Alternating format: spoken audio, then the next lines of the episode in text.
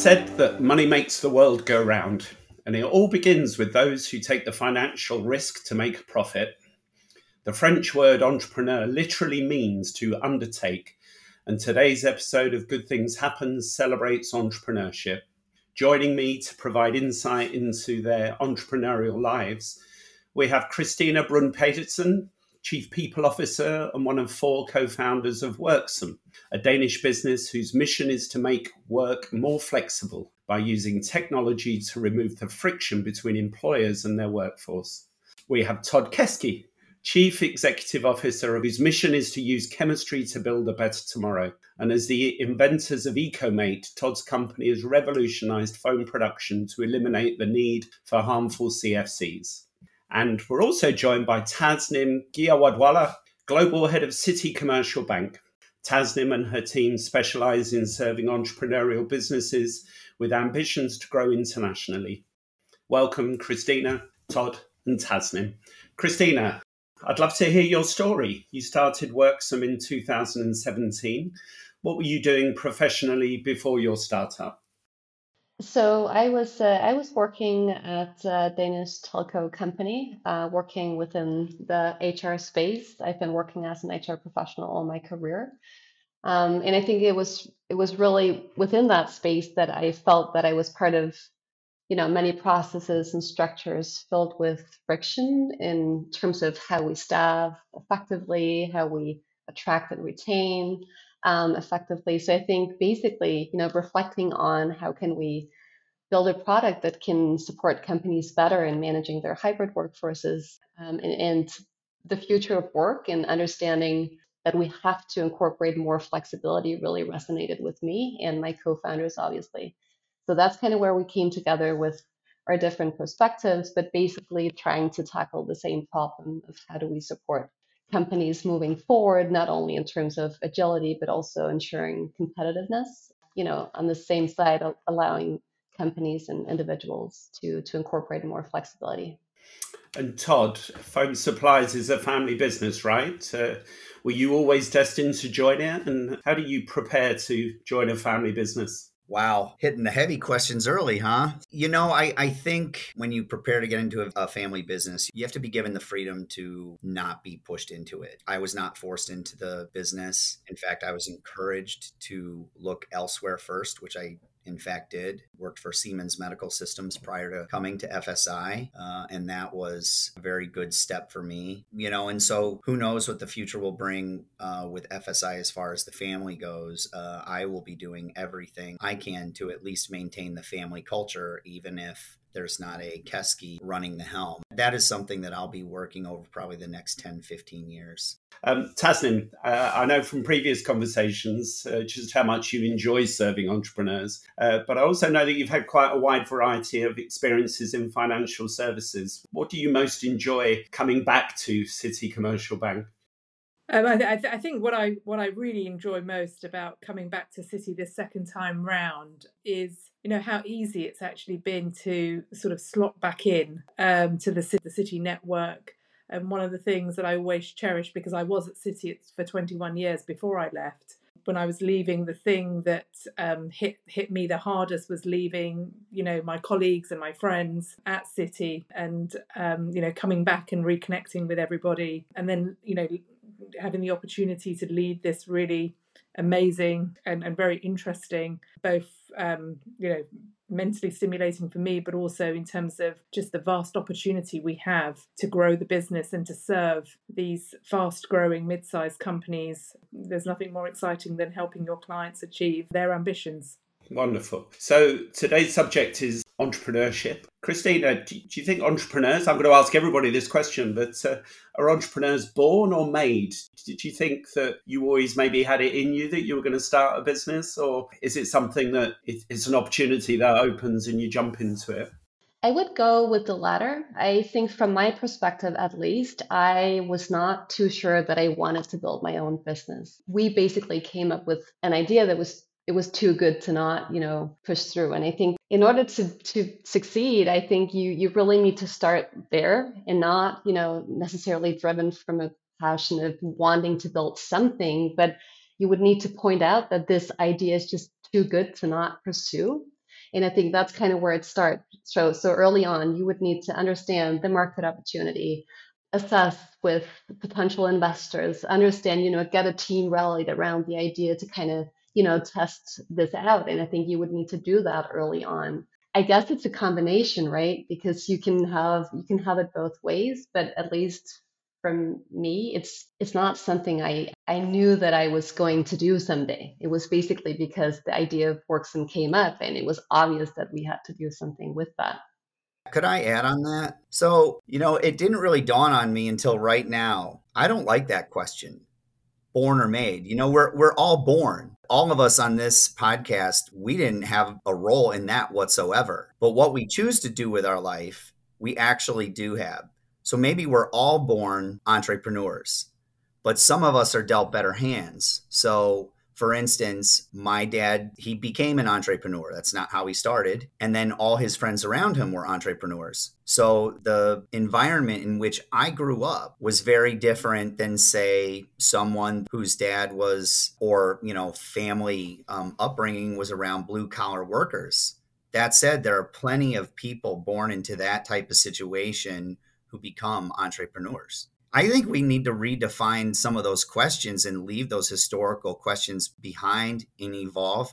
No different than Christina's evolving her business for the hybrid workforce. 10 years ago, were we really talking about a hybrid workforce? I don't think so. Like it's changed. It's just a better question. How do we maybe develop entrepreneurs better? And we all can't be entrepreneurs. You know, one of the things I need to do is start letting go of things which is tough when you're in charge. Tasnim, what are your what are your observations on that? You know, I, I sort of violently agree with what Todd is saying because, I mean, we've got thousands of clients all over the world, um, tens of thousands actually, and um, they come from all walks of life. They all started out, they've all got their own story actually, and every story is very, very unique around how they started. You know, one client's story that I remember quite distinctly, you know, they liked drinking Corona beer and it wasn't available in their country. So they started importing it. Um, and then they started supplying their friends who also liked drinking it. Um, and then they got into other brands and then they started supplying nightclubs and and you know the business grew from from there into the biggest importer of drinks in that country obviously a lot of hard work and effort i'm sure went into that but it can be as simple as that the startup story it's just a personal need that then grows or and we we also serve serial entrepreneurs as well that start up a company like very focused on a particular pain point that they've identified somewhere. Um, they start it up, they flip it, they sell it um, or list it.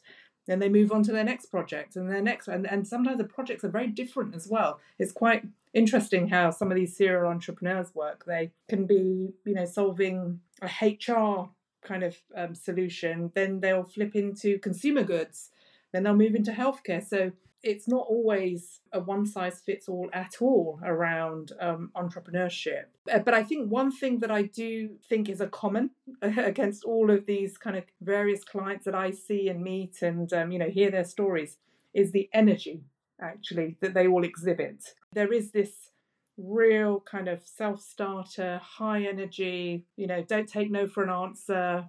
That type of person is a, a sort of a common factor it doesn't mean to say, you know, they're all very extrovert. You know, not not all of them are, but there, there's always this kind of inner strength, inner belief, conviction in in whatever it is they're doing, and they're willing to go, you know, to whatever length are required to be successful. I, I love you rejecting the question, Todd, and I, I also completely agree with you. Um, as someone who never thought I was going to start my own business and did, and it, it comes back to what Christina said. I, I've interviewed a lot of entrepreneurs, a lot of people who are self-employed, and you know, invariably people will always say there was a need that was provoked. I, it's not just about opportunity that I wanted to make money. It was there was a problem that needed solving, and maybe that comes to Tasnim's point about having the curiosity and energy to do that. Um, Christina, what, what other characteristics do you think define people who go out and seek their own path? So I, I very much agree with uh, with what you said, Tasnim. I um I think it's it's the you know people are are driven, you know, passionate people being on a mission to achieve something. Um, I think impact is also usually a, a characteristic I see. So people want to make a difference. And this is this is definitely something I, I, I can relate to myself as well. I think usually what kind of drives you towards you know starting um, a business um, is is basically because you have identified a challenge that you want to solve um, and that's kind of where the problem solving you know mindset is already in place um, initially and that's kind of you know expands throughout the journey and that's kind of the sentiment you go with whilst building the business sorry if I can just maybe add a comment. No business is easy. You know, whatever industries people are operating, there's always unique challenges that people face and knockdowns that they'll have, and especially in the early stages, there's quite a lot of knockdowns. And I think that having that that kind of strength to just get up again and you know face up to a challenge, to bounce back in the face of adversity, and um, you know, I, I, think that that that kind of characteristic becomes quite important in entrepreneurship because it's not like you have this idea and then it's going to be successful. I mean, there's a there's a lot of mountains to climb before the success actually hits, or not, or not. In fact, there's there's actually many failures along the way. Not all human beings are, are good at taking failure. I think and and recovering from it. Yes, I think that's that's kind of an important characteristic of entrepreneurs that they they are able to you know take the failure, learn from it, bounce back, and have the resources, not just um, financial resources I'm talking, but you know the mental, human resources as well to be able to kind of you know continue down the path. Todd, I can see you smiling and uh, nodding. Does that resonate, Todd? Oh, for sure. Yeah, I, I, I think I'm I'm fairly resilient to um, failure. In fact, I think that's uh, a lot of my upbringing. Um, you know, in lower education, um, especially, I didn't catch on quick, right? And so I had to just power through, and it just took me longer, you know. And then at some point in time, more light bulbs turned on, and it was my perseverance that really carried me through what I found is in my work life, it's much easier to bounce back from those failures than it is in my personal life. I'm I'm more aware on the work side and I, I have some blind spots on the personal side. And you know, you gotta kind of pay attention to that too, because we're all one person. We have a work world and a personal world, and they both have to be in a good spot for us to be the best who we can be. Christina, I can see you nodding we, we talk a lot about mental resilience at Worksome as well. And I think it's that's that's a, a really good point. I guess just the premise for you know how we operate and that's every every mistake is a learning opportunity for us to grow as a company um, as individuals. So it's it's important for me as well that we we have an environment where where we can kind of become that learning organization that I want us to become, and that comes with you know understanding.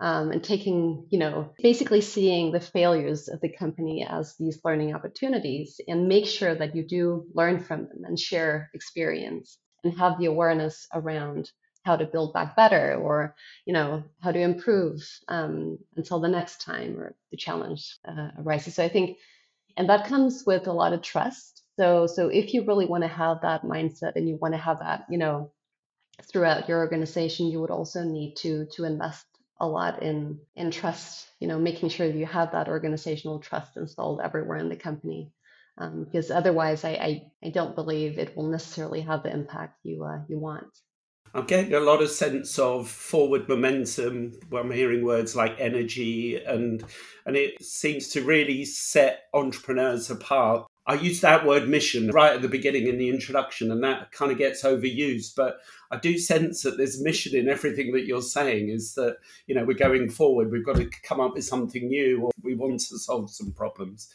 Am I hearing right? I think so. I think you heard that right, or that you know that I think that's an accurate interpretation of what's been said. You know, sometimes I think us entrepreneurs or leaders, we have to pay attention to the high energy that we do bring. Right? We're very passionate. We're very high energy, and you know maybe the vision is very clear in our minds. Sometimes we have to take a breath and say, did we articulate that vision? This is also something I need to work on. And um, who am I leaving behind? by not um, effectively communicating that vision. Uh, and in family business, that's tricky, tricky and different because you you have the business side and you have a family side. You got to pay attention to all those um, things. So it's also something I'm working on for 2023. Christina, you've expanded incredibly quickly internationally. Was was that always going to be part of the plan? So obviously, um, when you're on a mission to become a global company, we are after expansion. But of course, we want to make sure that it's it's meaningful in the sense that you know we have a, a beneficial situation when we do so, and it's well planned and coordinated with our initiatives and our products and uh, potentially partnerships. So when we, for instance, um, expanded into the UK was actually because we landed a big client that we could car- kind of partner close with. Um, and I think in the beginning, we, we saw a lot of value coming from some sort of co-creation. So we were always looping back to our clients to really understand what are their needs, and we kind of created the product, um, you know, always circulating back. And and and I think that's um, that's what we will continue to do for sure. And uh, and then again, we have mapped out strategic markets that are important for us to be in as well. But that also comes from an ask of our clients, existing clients as well. So I think that's that's going to be our strategy um, going forward. But obviously, yes, achieving the mission of becoming the, the, the platform for the future of work, then then we will need to to focus a lot on expansion. If I may ask a question, so when you started up, did you want to be global from the point of startup, or or is it something that you did at the at the beginning, like domestically, and then and then sort of later on you thought, oh, you know, maybe we can go global? So basically, we we uh, we were pretty set on the global scope from the very beginning. We were building this, you know, tech case, you could say, and we knew that the Danish market was not that you know big or attractive uh, to be fair. So I think full transparency, the reason why we founded the company in Denmark is because we're all Danes living here. Um, but we we pretty pretty early on we kind of knew that um, yes we were we were going international globally. That's also why we were from the very beginning. I was very focused on diversity, making sure that we had you know many international profile. We were outnumbered as Danes early on, and that was fully intentional. So, so I think we really wanted to, to, to get the right offset um, and to, to be able to, to tackle that competition at a global uh, scale. Todd, you as a second generation leader, I think you were instrumental in global expansion, or I certainly read that. Is that right? And, and what dictated that?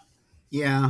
So mostly I wanted to, um, but I would say it was also heavily pushed regulatory by uh, the United Nations. We did some work with uh, what's called the UNDP, United Nations Development Program, who pushes technologies from developed countries to Article 5 or underdeveloped countries, but mostly because I wanted to. And my parents had had some global aspirations before. I mean, they they sold some product globally on a very very small scale. So uh, it was also an ambition just to build upon that. You know, early on in my career when I first started with them, surely it was a lofty ambition, but it wasn't really my focus. I think a lot of your competitors are global companies. So did it feel a bit like David and Goliath? It is very much a David and Goliath situation you know, they're conglomerates. And so the businesses that specifically we're in, we're about the same size, right? And that's not necessarily understood by customers or Joe Blow public because, you know, their conglomerates share the same name, right? But look behind the curtain, the specific industry of which we're in, we're about the same size. And even that was a little bit unknown to me until last couple of years.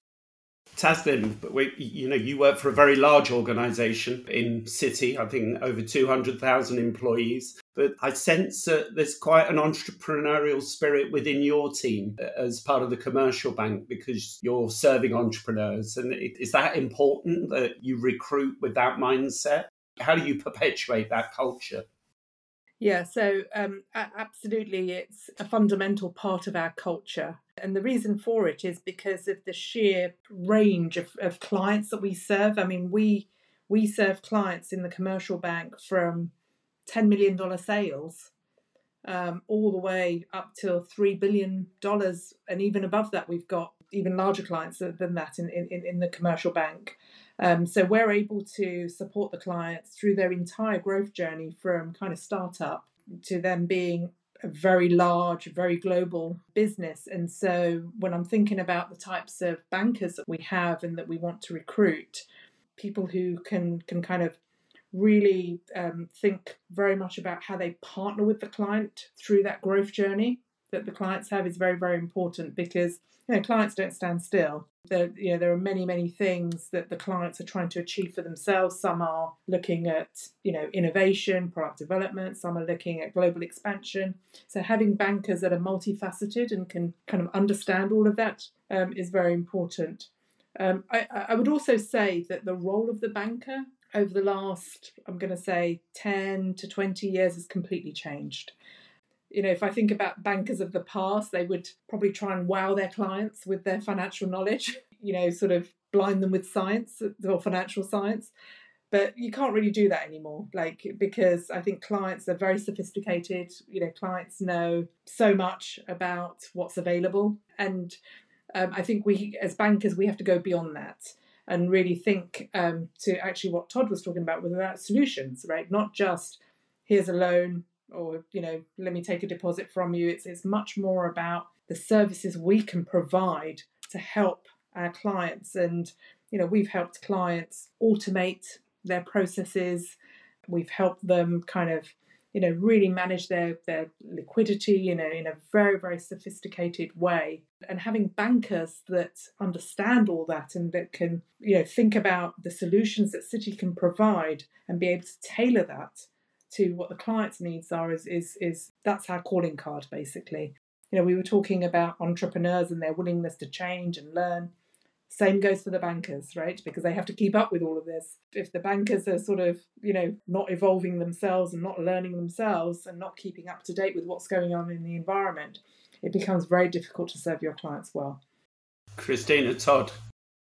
You know, I can say as client, I really feel that. Um, and, you know, and our relationship with Citi is, I would say, relatively new, but the team that's calling on us um, you can tell they treat our business as if we're their only customer. That really comes across in many ways. They've taken a genuine interest. You can tell it's authentic. You can tell right away. Boy, they they provide some assistance and give us opportunities and things we wouldn't have had. So I totally agree with everything you said. That's tough to do in a big company like that. It's far easier to do in a family based company that has, you know, less than 200 people. You know, one of the, the, that word that you just used there, Todd, family. Um, it, it, it's actually a word that we we we do try and use. We call it the commercial banking kind of family, and sort of try and preserve that that kind of nimbleness and that and that connectivity. But it, is it is hard because, of course, you are in a very large company with um, you know a lot of different things kind of going on. Um, but I think it's it's you know in whatever situation you're in, if you can preserve your culture and um, your your roots. Um, it, it, just it just helps, and, and I think it also helps to attract people as well, right? Because there's a certain type of person that kind of gets attracted to to this type of opportunity as well. Christina, last question as we're kind of running out of time. I'm, I'm interested in your view of building culture. You're six years in. Uh, you mentioned culture earlier. Um, are you very aware of what's part of your culture and what's not? Do you, do you spend a lot of time talking about it, or is it something that's growing organically?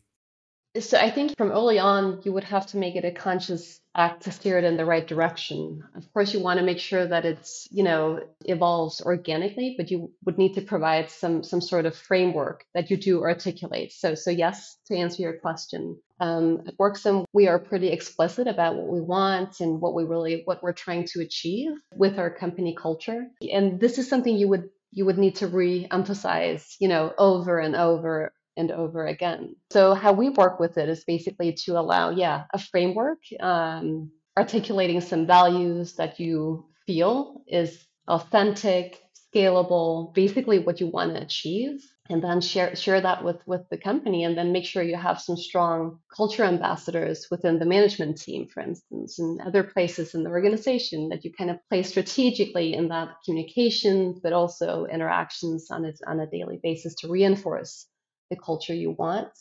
But then also, I think leave some room for people and teams to kind of figure out themselves what that means to them. So again, making sure that people can, you know, conduct themselves with a high degree of authenticity and have that sense of belonging for everyone in the organization. So I think that, you know, that's that's kind of why I I don't want to, you know, emphasize a one size fits all because I think we we have to provide some sort of framework, but but also um, leaving room for the differences to uh, to exist. Todd, you're nodding. Agree with that? Do you follow similar principles, or is, is yours more established? Yeah, no, I, I agree with what she's saying. I mean, I'm in a different spot. You know, I inherited a culture, and I would say most of that culture was good. My goal is to preserve the good parts of our culture, which is most of it, but also change and or evolve the parts of the culture that didn't. For instance, you know, at FSI, we're very empathetic. Some would say empathetic to a fault.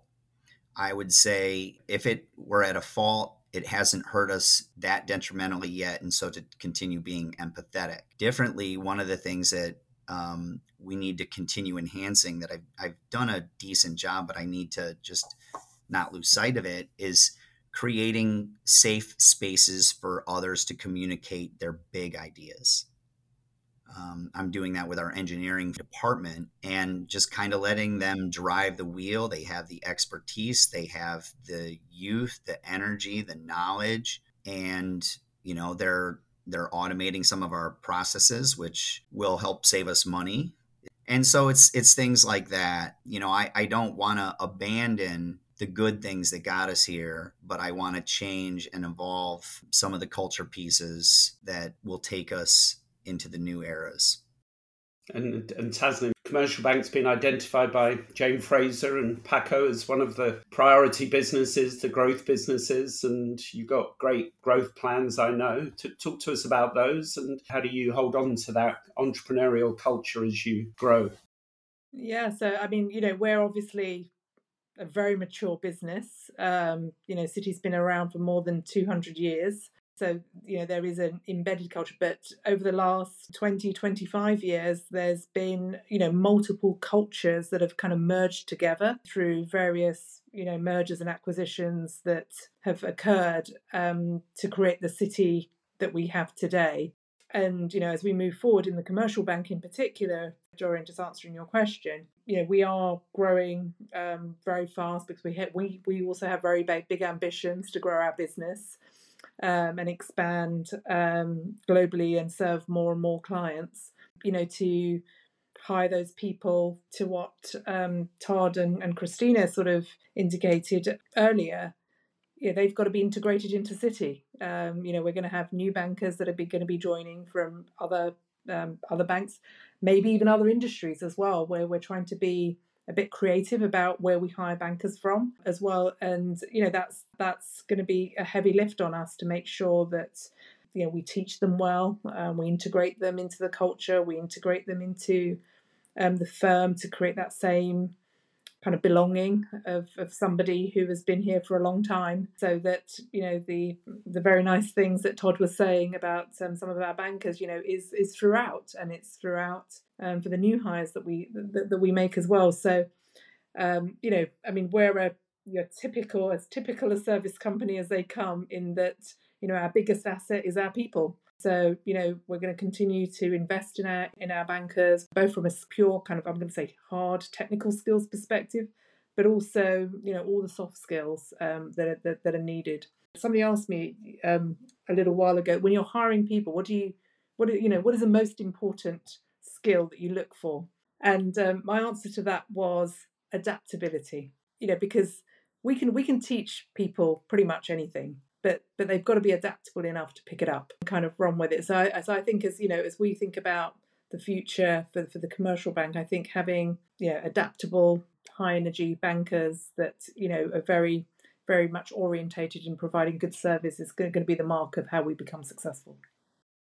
Wonderful. I fear we've run out of time. Um, We've talked a lot about energy, but what I've heard from all of you is you make everything seem very clear and simple. So it's been inspiring for me to hear all your observations today. Thank you for joining us and being our guest on Good Things Happen Today. Christina, Todd, and Tasnim, thank you very much. The views expressed herein are those of the speakers and do not necessarily reflect the views of Citigroup Global Markets Inc. or its affiliates. All opinions are subject to change without notice. Neither the information provided nor any opinion expressed constitutes a solicitation for the purchase or sale sale of any security. The expressions of opinion are not intended to be a forecast of future events or a guarantee of future results. Citibank NA, FSI, and Worksome are not affiliated and are independent companies. Citi has onboarded both FSI and Worksome as a client. The speaker's views are their own and may not necessarily reflect the views of Citi or any of its affiliates.